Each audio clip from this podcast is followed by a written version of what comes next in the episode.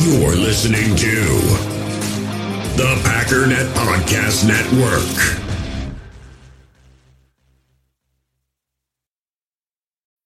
When you need mealtime inspiration, it's worth shopping Kroger, where you'll find over 30,000 mouth-watering choices that excite your inner foodie. And no matter what tasty choice you make, you'll enjoy our everyday low prices, plus extra ways to save, like digital coupons worth over $600 each week. You can also save up to $1 off per gallon at the pump with fuel points. More savings and more inspiring flavors make shopping Kroger worth it every time. Kroger, fresh for everyone. Fuel restrictions apply. You, you feel this this nervousness on the phone there? Sir, I've been trying to make an urgent phone call up there. I don't think it's something I want to do on an overseas phone. You gotta make some phone calls. Hang up the phone. Prank caller. Prank caller. Ladies and gentlemen, welcome once again to Packernet After Dark. This is the call in show, the Packernet Podcast Network. If you'd like to call in, if you'd like to participate in the show, please feel free to do so.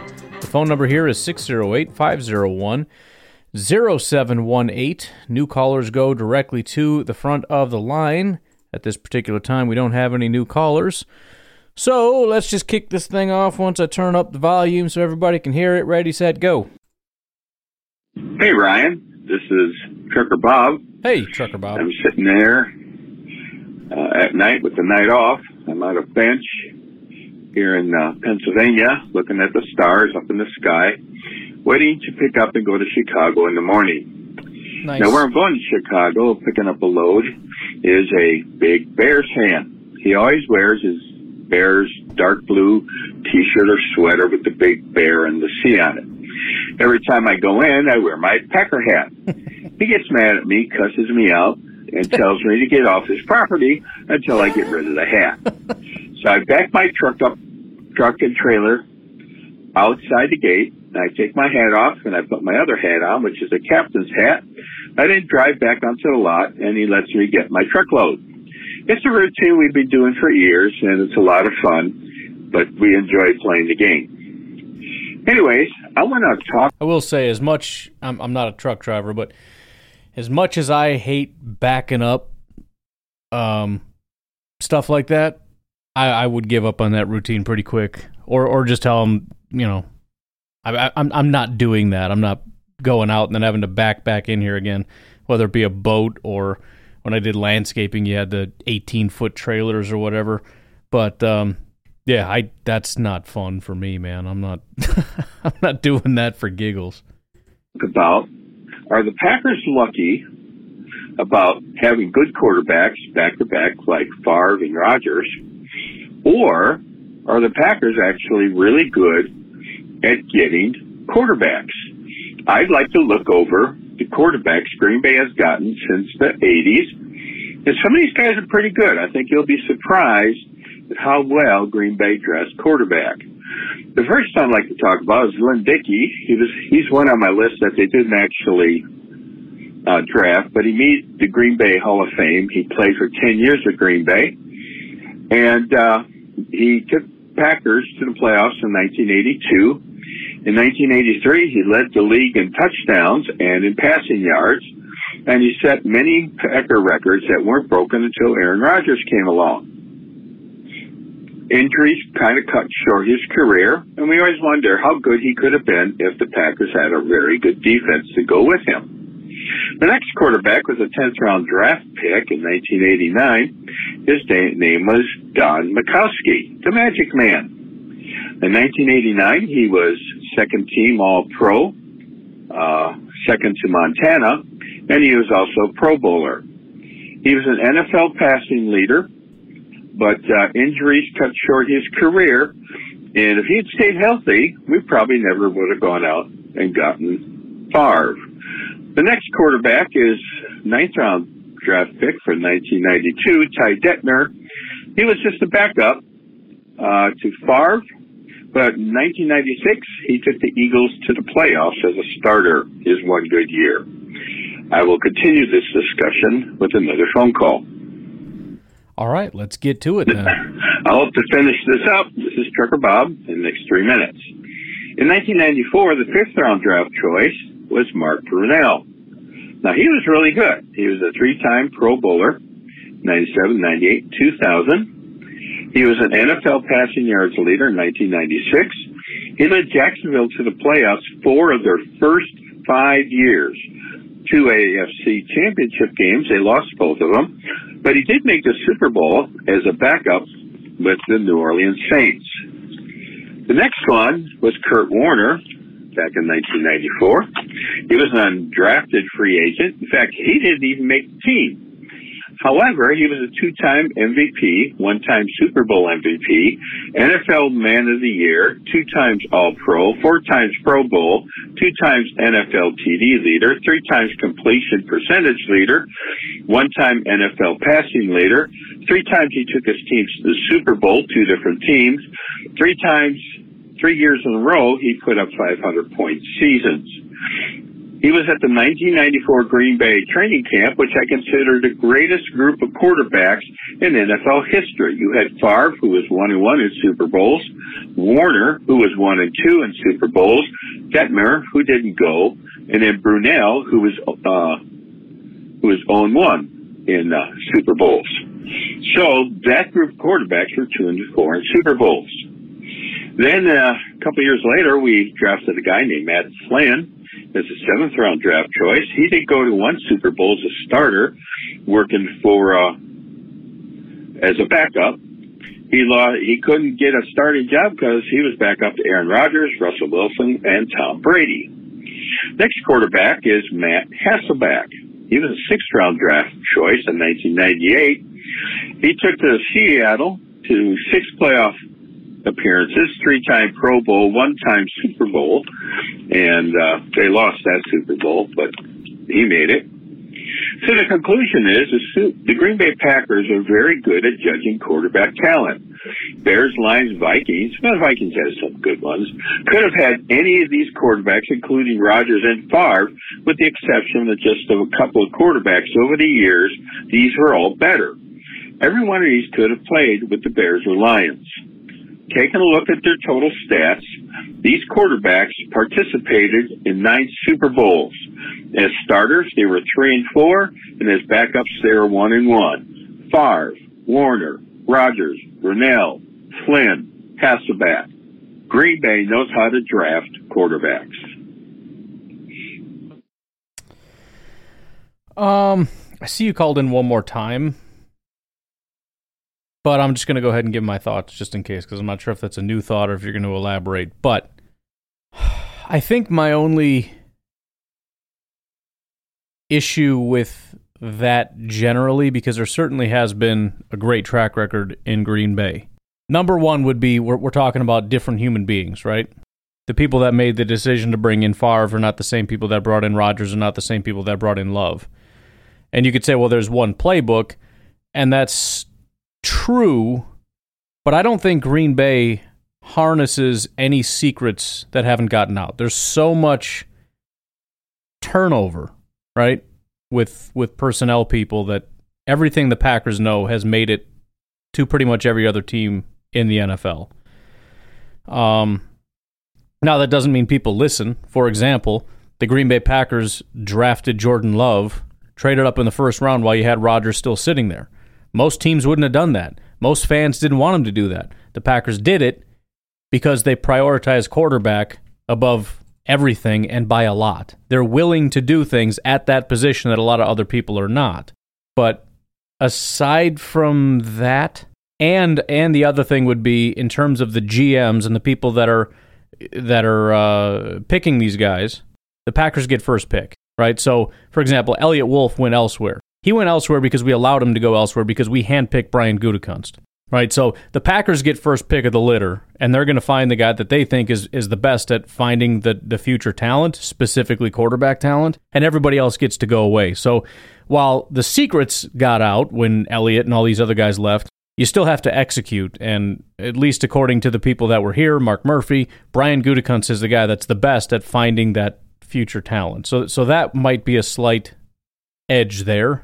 But that's kind of as far as I can go with that in terms of assuming that the Packers are going to be better at drafting quarterback talent in the future compared to anybody else. Because I, I don't think I can't imagine that there's too much in the process that the Packers have or that they do in terms of their evaluation specifically of quarterbacks that other teams don't know. Like there's no hidden secret that gets passed down only to the GM. It'd be super dope if there was. You know, like you know, the, the only only the GM can see it and he can't show anybody else. And until we promote the next GM, you can't you can't view it, right? Now, when you talk about a specific GM, is it possible that that this person or the, uh, this unit does a better job with certain positions? Right? Uh, yeah, I mean we we see patterns, and some of the patterns, granted, granted, do seem to carry over. Right? The the lack of third round talent, the uh, offensive line. You know, the fact that we find offensive line or second round wide receivers or whatever that does seem to carry over at least over the last two GMs. But it's just it's just tough when we're going back to the 80s and trying to figure out what it could be that the Packers have by way of secret knowledge that wouldn't have leaked out to the rest of the NFL by now, or even process for that matter. I mean, it, it, there's nothing more valuable than finding that quarterback. So if if the Packers have some way of doing it, everybody's going to want to be figuring out what that is. So I, I clearly there's no debate they've done a great job with quarterbacks, but it's a little bit harder for me to turn that corner to you know, therefore in the future the Packers are going to do a fantastic job finding quarterbacks from here on out. Sorry, Ryan, that I had to call back one last time. I just wanted to get this last sentence in. Sure. What are the chances of the Green Bay with Love being a good quarterback? If you go by their history over the last 40 years, Love has a very good chance of being a good quarterback because the Packers are very good at drafting good quarterbacks. That is my point. Go Pack, go. Go Love, go. Thank you, Ryan. Sorry it took so long. That's fine. Yeah, I mean, I, that's that's my personal hangup. I guess is just because I I can't logically get there. Um, the pattern is there, the consistency throughout the franchise is there, and and and again, I can I can get a couple of points. You know, the the importance of it, the priority of it. Um, but at the end of the day, there are no certainties, and um, I I can't fully get to the point where I think it's a it's a good chance. even even if we acknowledge that they are better at drafting quarterback, even still, I don't know that you have a ever have a good chance when you draft a quarterback or anybody for that matter that they're going to be good. But um, you know, there's a lot of reason for optimism. First round pick, uber talented, lots of time sitting, and one of my favorite things that aside from myself, I don't think I've heard anybody talk about is when you look at draft classes and how important that is. A lot of horrific quarterback draft classes lately, but the one that stands out is that guy, is is the 2021 that Jordan Love was in, and he's the only one that's still a question mark. Everybody else has panned out, and in a major way. Like the top quarterbacks in the NFL are from that draft class: Herbert and Burrow and Jalen Hurts.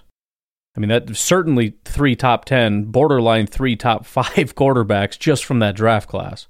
Oh, and Tua. I forgot Tua. Tua's legitimately up there as well. Packers have done that a lot, and they've had a lot of success with it. You know, we drafted Rashan Gary in a very heavy edge class that was Bosa and Burns and et cetera, et cetera, and Rashan has panned out splendidly. Even 2018, Jaire, you had Denzel Ward taken at pick four. So I don't know about mega loaded, but it was a pretty solid group of corners. Josh Jackson fell into the second, but he was supposed to be a first round pick, Mike Hughes. But the answer to that question will be um, hopefully just around the corner. Hey, Ryan, Daniel from California. What up? Yeah, so today is the 20th, tomorrow's the 21st. The rookies report to training camp tomorrow, and then a few days later, I think 25th, when the veterans report. Uh, we're going into this season, a lot of unknowns, and I'm just very thankful for how everything has transpired. Yes, there's mistakes. Yes, there's things that we hit on we, that are pleasant surprises. But all in all, Gutekunst, Matt LaFleur, everybody, just everything that's happened to this point has all been worth it. I think, and I'm very excited for the future. I think the whole Jordan Love pick and everything, whether it's a hit or a flop, it shows a level of planning and a level of commitment to doing things the right way, and I'm all for it. And whether he's MVP or he's out the league in a year or two, I'm all for Jordan Love, and I'm excited to see what this this young man has to offer us on, this field, and hopefully uh, he can meet the expectations I have of him. Because the Chiefs game, I see a lot of good in the Chiefs game that people don't see.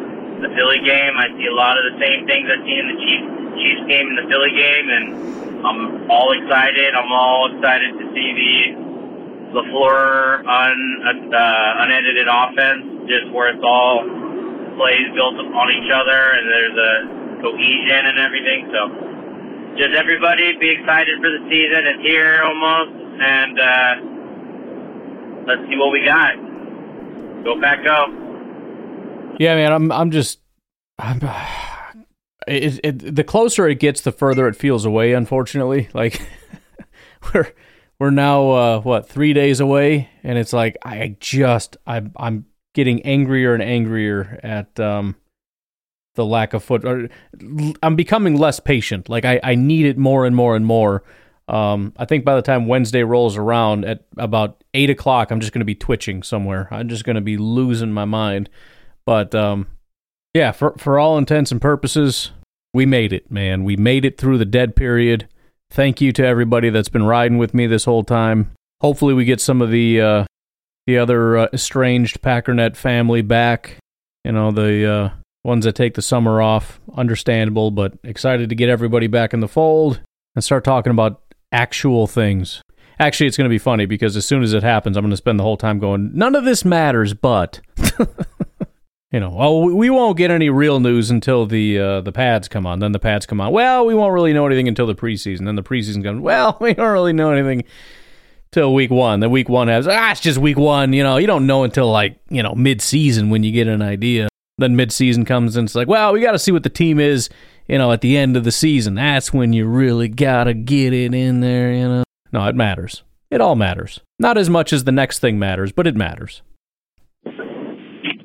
Going on? It's Omar the Firefighter. How y'all doing? What up? Uh, still, I was just calling and um, I was listening to how you was talking about. When I agree with you, when you uh, when the player leaves, goes to another team, like that'll make you a fan of that team necessarily, but you might be a fan of that player. Mm-hmm. So I just had a question, and I think it's a good question. I think if you're a football fan, you can at least like and respect other players or other teams, even though you may not cheer for them. So sticking with the division, give me uh, a couple players in in uh, in our division that you are a fan of, probably in the past. It don't have to be now. Um, that you know that's not a Packer. So I'll give you a quick list of mine. So with the Lions, uh, Calvin Johnson and uh, Barry Sanders. I, I yeah I enjoyed watching them play, and I give them props. Um, Vikings would be Randy Moss Yep. and uh, Adrian Peterson. Same thing. I, I I mean, watching Adrian Peterson run, and then Randy Moss just even when he crapped on us, I was like, gosh, you know, it was it was still like amazing. yeah Um, especially when we did the Cowboys because I hated the Cowboys probably a little bit more than the Vikings. And he just got him for three touchdowns his rookie year. It was awesome. But anyway, um, and the hardest one I'm not gonna lie is the Bears. Like I really like it's hard for me to be like, oh, the Bears, I like this, and is is that's the hardest one. But I guess as far as me um, watching, probably I have to say Brian Urlacher, probably Yep. my favorite Bear. Um, I can't, I can't. It's play football. So anyway, go back, go. Let me hear your list from everybody. Um, Yeah, so m- mine is pretty much identical to the ones that you listed. Um, I think the Bears actually I have a lot easier time with just because there's so many guys that I respect. Um, Devin Hester, Peanut Tillman, Brian Urlacher, Lance Briggs, Matt Forte. Um, there's a lot of guys that you know you, you just can't help but respect. You know, um, I'm sure there's plenty more. Uh, Vikings and Lions are actually a little bit harder for me, but yeah, the, the guys that you listed would probably be almost all that I can think of. I mean, Matt Stafford, um, he's he's there for a long time. He did some stuff, I guess. Um, but just to switch it up, so I don't have the exact same answers. What about the guys today? I know for the Minnesota Vikings, I would say Harrison Smith. That might be it. Justin Jefferson, I mean, he is. It, it's still part of the problem is he's so young. I mean, it's one of those things that in in ten years we'll be talking about. Yeah, Justin Jefferson, massive respect, all that stuff. the The issue that I have is it's it's too recent. he hasn't been here long enough, like in the the back the back nine where it's like, yeah, Justin Jefferson. No, he's he's still young and he's going to torment us for a long time. So I can't. I respect him. I don't like him. But Harrison Smith, for sure. Um, I would say Danielle Hunter, actually. I don't like that he's here, but I would probably add Danielle. Um, probably because he is kind of getting to be that the backside of things and he's had so many injuries and whatnot, but still got respect for Danielle. Maybe that's it. And Cousins. You gotta you gotta throw Cousins in there, man. He he gets so much hate from his own fan base. I, I've always thought the guy was a good quarterback. I really just genuinely thought he was solid. Detroit and Chicago, I don't know if there are any, to be honest.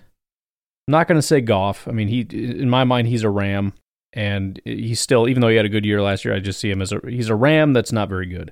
As untrue as that may be, I don't care. Uh, Penei Sewell again, maybe that maybe someday I don't know. Amon Ra is a someday thing.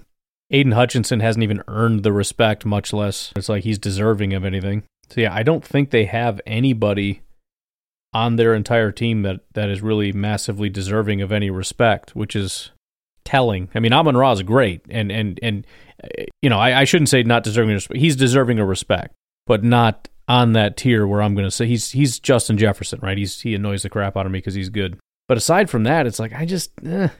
and Chicago's even worse because I don't know if they even have anybody that's deserving of respect. And even the ones that do, they're they're like guys that they brought like DJ Moore. First of all, he's not. He's not on that tier he's never going to be, you know, in the Calvin Johnson, Justin Jefferson conversation ever. Plus, he was brought in. You, you, you didn't draft him. He's not a bear. You just, just like everybody else, you just brought him in because you suck at finding talent, which is the same thing with Chase Claypool and Equanimeous and Dante Pettis and everybody else that you keep bringing in year after year after year after year. You brought in Darnell Mooney, whoop-de frickin' do, and Velus Jones, who I think is already 42 years old. You brought in Nate Davis. Cody Whitehair had like after his rookie year, I was thinking this guy's going to be one of the best offensive linemen, and then he just fell off a cliff. Cole Kmet's never going to be that guy. Justin Fields has not earned jack squat. None of the running backs, the defense, the only person that that you could even try to convince me on this defense would be Eddie Jackson, and it's not going to happen. The guy's had two good years. One of them was last year. The other was in 2018. There is nobody on this defense that is in any way deserving of any respect. You could say Tremaine Edmunds if you want because he had that one good year last year, but even that is again Buffalo got him. You just brought him in. Not giving you credit for that. What do we get credit for Julius Peppers? Maybe I don't know. Talk to me when he's Charles Woodson and helps you win a Super Bowl, then we can have this conversation. If he had a so-so career in Buffalo and they let him go, and then you bring him in and you revive his career and he is the best in football, and then you go win a Super Bowl on his back, great. Then yeah, sure. Otherwise, there's nothing. Not a single thing. Anyways, patreon.com forward slash pack underscore daddy. If you'd like to support the podcast, you can do so for as little as $1 per month. Just imagine, man, how much good in the world you could do for just a buck. Also, please remember to check out grassfedcooperative.com. If you're looking for a big old box of meat to get delivered directly to your house, grassfedcooperative.com would be the best place to go find that. Remember, you can use code PACKER10, P A C K E R 1 0, and you get 10% off your order. And considering a big old box of meat isn't going to be cheap, 10% off is actually going to be a pretty big chunk of change. So check them out. We'll take a break. We'll be right back. We all have smartphones, and we all know they're pretty amazing, but they also can be amazingly distracting, especially when we're around other people. So, US Cellular wants us to reset our relationship with our phones by putting down our phones for five. That's right, a company that sells phones wants us to put down our phones And to see what we find, learn more at uscellular.com forward slash built for us. Passion, drive, and patience. The formula for winning championships is also what keeps your ride or die alive. eBay Motors has everything you need to maintain your vehicle and level it up to peak performance superchargers, roof racks, exhaust kits, LED headlights, and more. Whether you're into speed, power, or style, eBay Motors has you covered. With over 122 million parts for your number one ride or die, you'll always find exactly what you're looking for. And with eBay Guaranteed Fit, your part is guaranteed to fit your ride every time or your money back. Because with eBay Motors, you're burning rubber, not cash. With the parts you need at the prices you want, it's easy to make your car the MVP and bring home huge wins. Keep your ride or die alive at ebaymotors.com. Eligible items only, exclusions apply.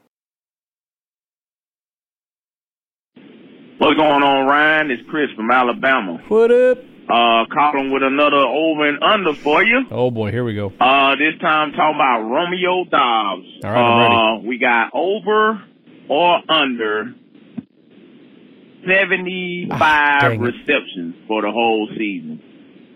I'm upset because I just did for tomorrow's podcast looking at my expectations for quite a few players, and I did yards. I didn't do receptions. I was ready to have a great answer for you. I'm going with the over. Uh, I know he's been putting in a ton of work, and I think it's going to pay off. And last year he had 42 receptions, I believe, like 425 yards, 420 something yards or whatever. Uh, yeah, I think he'll double that. I think he'll have about 80 to 85. I don't think he reaches the 100, uh, the 100 reception mark, but I do believe that he will double it. So I'm going to stay around, I'm going to say high end 85, uh, which would definitely be over 75. So I'll take the over on that. So just let me know your thoughts and what you think on that. Over or under 75 receptions. All right, go pack, go, and I'll talk to you later. Yeah, so the uh, the tough thing about it is trying to figure out what big how, how big of a role he's going to have. So I, I again, I kind of go over this tomorrow a little bit, but if you look at it and say, okay, he's the number two receiving option. Last year, the number two receiving option was Rome, uh, was Robert Tonyan, and he ran 370 routes. The problem is that's a really low number. Like we, we just had so many guys that really just didn't contribute a ton. If you go based on that and say, okay, he's going to be what Robert Tonyan was and get that many routes and just use the same number of receptions, right? So he had 42 receptions on 312 routes run. If you bump that up to 370, it puts him right at 50 receptions. The problem is if you look at almost any other team where the top two guys getting the receptions are wide receivers, you're going to be in, in like the 500 to 600 range. So, just for example, Cleveland Browns. Donovan Peoples Jones was number one with 573. Amari Cooper was 562. So, if you do that, then he's at 75.6, so it's 76. So, I, I, I guess the, the unfortunate part about it is if we just keep the receptions about the same per route run, and I know the, the thought process would be, well, it's probably going to be more if he ends up being a better receiver. I don't, first of all, I don't know if that's true. But just based on this, if, if we give him kind of a, a ceiling of almost 600 routes run, like a lot of other number two wide receivers, that puts him right at 75, which means just based on this, his ceiling is 75.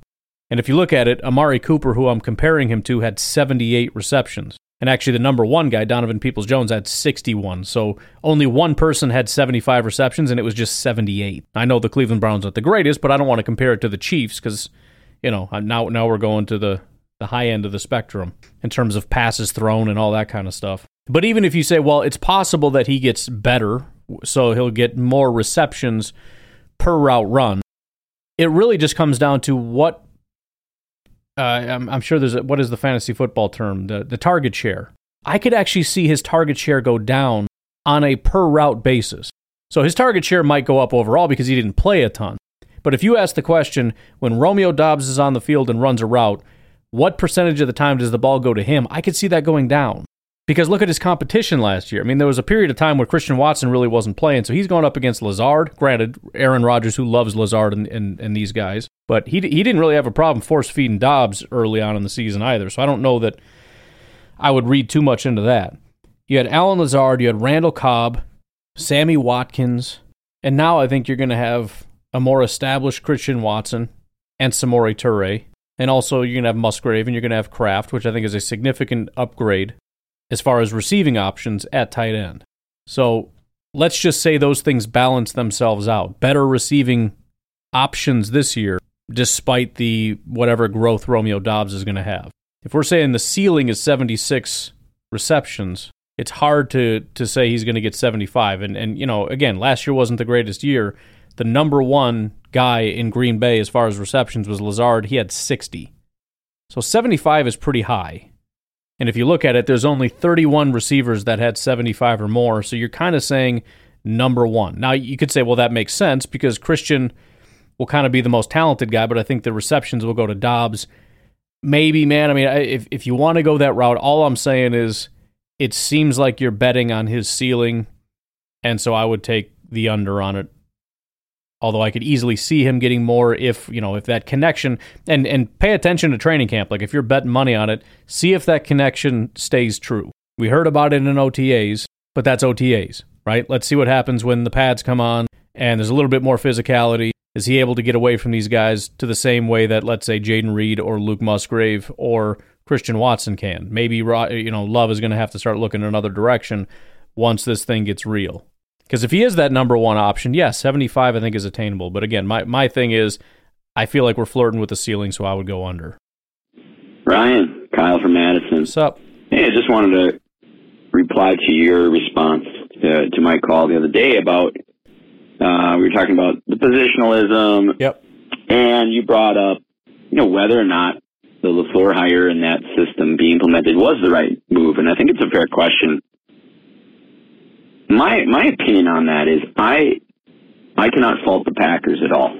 I think as a thought experiment, you know, if you imagine you're the Packers and you look around the league and you see clearly that this Shanahan system's working, there's several young coaches making it work, and you get an opportunity to hire one of them from that tree. I think any of us, if, if I just said, hey, you know, Aaron Rodgers is going to be on the San Francisco 49ers playing for Kyle Shanahan. I think all of us on paper would go, woof. Yeah.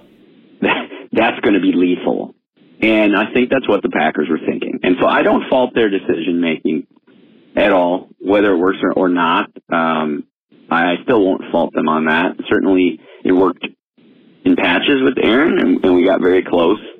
But the wild card being he wants to do at the line of scrimmage. And like, if you go and look back, I think probably the game that impressed me the most, not from a statistical standpoint, but just from a like, whoa, Rodgers is tough to beat uh, point of view, is when he played the Cardinals a few years ago. And Adams is out. Um, the Cardinals were playing really well. I think they were like four and one or five and one at that time. And Aaron came into that game, and it was in Arizona and he stayed in the system. Yeah. He was methodical. He hung in on throws. Um, it was one, in my opinion, one of his best games the last few years. Also and ran the ball. Watch that film again. I mean, he was he wasn't playing the hero ball. He wasn't doing the I need to make this crazy play happen on 100% of plays. It was exactly what you were describing the other day, where eight out of ten throws, you read the defense, you get the ball out on time, you let your player make a play. Um, and then 20% of the time you do the Mahomes Rodgers superhero act if you need to. Um, and so I think there is proof that it totally could have worked. I don't know if it's 100% on Rodgers or what happened there, but there are definitely situations where when, when run the way I believe it was drawn up, uh, it worked to great effect, even sometimes with inferior talent like we did in that game. All right. Talk to you later. Yeah, I mean, getting back to so actually the yeah the the Cardinals were seven and zero going into that game. Uh, they were this unstoppable force. I mean, they were they were a whole different deal, man. They were supposed to revolutionize the NFL. They, they had the fastest defense in the entire world, and that was when the Packers kind of um, did this whole thing that we were talking about in terms of if you're going to get smaller and faster, we're going to get bigger and stronger. And I think the Packers might have been the team that exposed that. Um, if I may give them maybe too much credit, because after they lost to the Packers, they ended up 11 and six, which is to say that um, let's see, they lost one, two, three, four, five, six games in a span of uh, 10 weeks. And then they go into the playoffs and just get obliterated the first week because they wouldn't have even gotten into the playoffs had it not been for that seven game streak. But yeah, they, they didn't win one game back to back. They, they beat the 49ers the next week, then lost to the Panthers, then beat the Seahawks. Then they had a bye week, which I guess if you don't count that, then it was two in a row. But then it was they beat the Bears, then they lost to the Rams, lost to the Lions, lost to the Colts, beat the Cowboys, lost to the Seahawks, and then lost to the Rams in the playoffs. But yeah, getting back to the should they have hired Matt LaFleur to begin with, and for those that don't know, if I recall even what I was talking about, um, I just kind of mentioned, you know, could you bring up a case that maybe they shouldn't have hired Matt LaFleur to begin with? You know, looking at, you know, Rodgers maybe didn't really like the system and um, you know, if you're going to go all in, then find a scheme that's best for Rodgers rather than you know whatever. But yeah, I, th- I think to your point, there's kind of two parts to it. Number one is I think there was a bigger vision than just Aaron Rodgers at that time, and given how bad things were going, and the fact that Rodgers wasn't even necessarily Rodgers the last couple years, the injuries, the age. Um, and just turnover in general, new GM and everything, new new vision, new direction. I think the thing was if it helps Rodgers, great, but I'm not going to be hamstrung by the quarterback's, um, you know, d- doing what's best for him. We want to go by what the NFL is doing, so that you know, if it if it works for Rodgers, awesome, then we're doing a great job. If it doesn't, then we move on. We find somebody else that that can execute it. But also, yeah, to your point, there's no reason to believe that we we did it with the expectation that it was going to hurt Rodgers, right? I mean, the, the whole thing is it's quarterback friendly. Rodgers should be great in it. I think the the the issue was that Rodgers didn't like it. Um, which I don't even think Rodgers knew that. I think if you'd have asked him, like, "Hey, Rodgers," for all I know, he, he he put his input into it because again, he admired this scheme. He thought it was great, and it just seems like once it got here, all of a sudden he's like, "I don't like this anymore." Um, I think he loved the the beauty of the Shanahan system, and I think he really admired, you know, how he was able to get people open and how creative and just how intelligent it is. As an intelligent person, I think he admired the intelligence of it all. What I don't think he anticipated or appreciated was, as a quarterback, the intelligence is dictated to the coach, and you are the mindless drone who sits there and distributes the ball. Obviously, that's not really the case. You still have to be extremely intelligent, but for Rodgers' standards, that's how he felt about it. And he, I don't think he started to really appreciate that aspect of it and was like, no, you know what? I think I know what's best. I get that like I'm supposed to do this out of the other, but I'm also really good at reading defenses. And so when I see something, I'm just going to change it and we're just going to go do that. But yeah, in theory, there should not have been any issue with it. Hey, this is Omar the firefighter. How y'all doing? What's up? I'm um, calling back again. This is the most time I think I've called in the day in a long time. Um, just just a little, little chatty, just some things. One, I wanted to say Congratulations on my man Joe becoming a uh, janitor again. I knew you could do it. Yep. Make janitors janitors great again. I appreciate that. Uh, my next thing was, so I asked you why I popped in my mind, but I'm, a little behind on the podcast, so you probably already talked about this, but one is, uh, are you going to watch Hard Knocks being that it has the Jets on it and Aaron Rodgers? Because I sure am. I'm, yep. I, I cannot wait to watch I'm this. I'm stoked this is going to be interesting. I'm not going to lie. In fact, I'm excited that you brought it up because it's one of those things I keep forgetting. And um, when I really think about it, like, I mean, it's it's really cool because I know as a Packer fan, I'm supposed to say I never want Hard Knocks to come to Green Bay because this is a distraction, and then we're going to be bad because of Hard Knocks or whatever. Dude, I look fine, fine. I don't want it here. Then, if it's this horrible distraction that makes you terrible, apparently, then fine. I guess I don't want it, but I want it. I want the cameras in the locker room. I want that access. I mean, think about how pissy we get about the fact that we we aren't allowed to view training camp and we can't take pictures and videos. Like we want that access. You don't think I want access on the field during training camp and then after they leave the field, go into the locker room? I, can't describe to you how badly I want that. So the fact that we get that access of Rodgers, even though it's after he left, I've been wanting this since forever with the assumption that I'm never going to see it. And now to some degree, we're going to see it. And listen, the Rodgers thing, yeah, it's been drama this out of the other, but but I've enjoyed the whole thing. I like the access. I like the fact that it's a little bit behind the curtain. We get a little bit of that, but it's just it's just a fraction in terms of what we've been seeing um, on the Pat McAfee show or whatever. This this is going to be much more in depth. Um, so yeah, I'm I'm I'm excited about it, and I, it's cool that in a way we're kind of finally getting it where we get to see Rodgers behind the scenes. It's unfortunate that it's not in a Packers jersey, but I kind of feel like a wish has been fulfilled because I know I'm supposed to say I don't want Hard Knocks to come to Green Bay, but I freaking do. Of course I do. So if I had a second best option, this would be it. It would be the New York Jets, so I get to see Aaron Rodgers, get to see like the behind the scenes of the last freaking however many years, over a decade that he's been the quarterback of the Green Bay Packers. And I'm sure people try to make drama out of it in terms of look how much of a D bag he is, or look how nice he is. I thought he was terrible, or dude, just how about this? Shut up. I just want to watch. I just want to see it. I'm just excited to finally get a little bit of behind the scenes of what it's like to be in the locker room with Rodgers or see how he communicates with guys, you know. I'm just looking forward to it.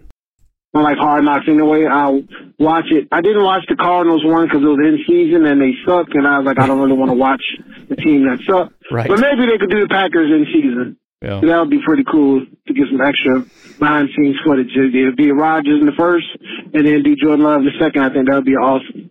Um, and my last thing is this. It's just again another random uh, movie, but I heard you on the podcast when you were talking about paying your dues about like how your son-in-law, future son-in-law, will have to pay his dues, and it just remind me of the movie uh, Big Trouble in Little China. And they say you got to pay your dues, Jack. You know, which I'm not sure if if you've seen that movie, but you're no. you're a little younger than me, but you're on the age where that movie was very popular, became a cult classic. I highly recommend if anybody ever hasn't seen it, John Carpenter movie. It's called Big Trouble in Little China and it's basically the movie where that whoever made Ed Boon, who made Mortal Kombat, Yeah. he saw all the characters there and then made them into Mortal Kombat characters. So it's Really? it's, it's a good martial art, That's awesome. action, you know, plenty of cheese, but positive cheese, if you know what I mean. So definitely recommend that. And um, if anybody ever seen it, it's an '80s movie, but it's one of those top you know, 80s movies, by the way. So definitely highly re- recommend you watch that. John Carpenter. And I, I'm gonna, I'm gonna do something uh, to make sure you can actually watch these movies I recommend. So I'm gonna look out. I'm gonna try to find some stuff for you, and I'm gonna make sure you can watch all these movies, All right. so you don't be left behind. You, oh yeah, I've seen that, or I'm gonna go watch it. So I'll look. I'll, I'll send something to you shortly for that. But anyway, all right, go back, go. Well, it looks fantastic. Big Trouble in Little China. John Carpenter directed it. Um, Kurt Russell is in there. Um, some other names that I wouldn't know if I just read it, but seeing their faces, I definitely recognize. Uh, James Hong being one of them. Um, who else was it that I recognized in there? So I recognize a different picture on Google, but now that it's IMDb, I don't recognize them. But yeah, that looks fantastic. I got to uh, let me see here if I can find out how to watch this. It's on Tubi. Freaking Tubi, man. Love Tubi. It's so stupid and amazing. Anyways, man, I appreciate that. Um, it's kind of late. I was just thinking maybe I'll get started on that tonight, but I am so freaking tired. That'll be a tomorrow thing. I'll I'll I'll get on that tomorrow sometime. All right, Joe. Last call. Take us out of here. Hey, Ryan. It's Joe, the janitor. How's it going? How you doing, bud? Good, man. You? Hey, so um, Good. I was thinking before, you know, we must have been getting close to uh, a year of the Packers uh, call-in show. Yeah, man. You know, so um, I looked back through, and it looks like the first day was uh, July 12th. Oh wow. So July 12th has uh, come and went, and I wanted to congratulate you on um, a successful year Thank of you. uh, Packernet After Dark. Um, hopefully, it continues. Um, but uh, I do believe I was one of the first callers, at least in the first couple weeks, calling as Joe from Connecticut. Um, and I just happened to be a janitor, and I believe, um, no, I know, Brian, you dubbed me, Joe, the janitor. So, thank you for that. Thank you for that. Well, I just wanted to say, once again, congratulations on the year. Shalom. Well, thanks, man. I really appreciate that. I, I honestly didn't even think about it. it. As I'm sitting here, I'm like, that's not right. There's no like I I. Here's how stupid I am. I'm sitting here going, did we seriously have Packernet After Dark during the season last year? I don't even remember that. Must have been crazy. I don't remember. Seems fake. But actually, we are coming up on episode 300 here. What episode is this? This is this is 299. So tomorrow is episode 300 of Packernet After Dark, which is super crazy. We're also coming up on what for the regular show here. Um, tomorrow is 1769, so almost kind of getting close to 1800 for that. So over 2,000 episodes I have recorded as a Packers podcaster. Freaking crazy, man. 2,000. 2,000 times. What is going on here? Anyways, you guys have a good night. I will talk to you tomorrow. Have a good one. Bye bye.